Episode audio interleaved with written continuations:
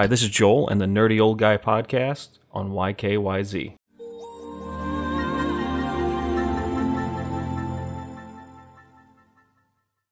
Blizzard has completely changed how they are doing refunds with Warcraft 3 Reforged, and this is a sign when a game does not meet expectations.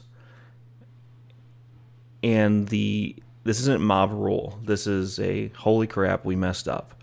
So what they do now is it's a no questions asked system. You just ask for a refund, you get a refund. If you did, that's all there is to it. Usually, most games that do this have some kind of a ticket system. I remember when I did it on I did for a few PlayStation 4 games that did not meet expectations, and yeah.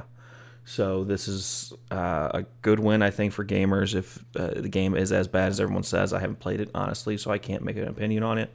But if it is that bad, this is a fantastic win for them.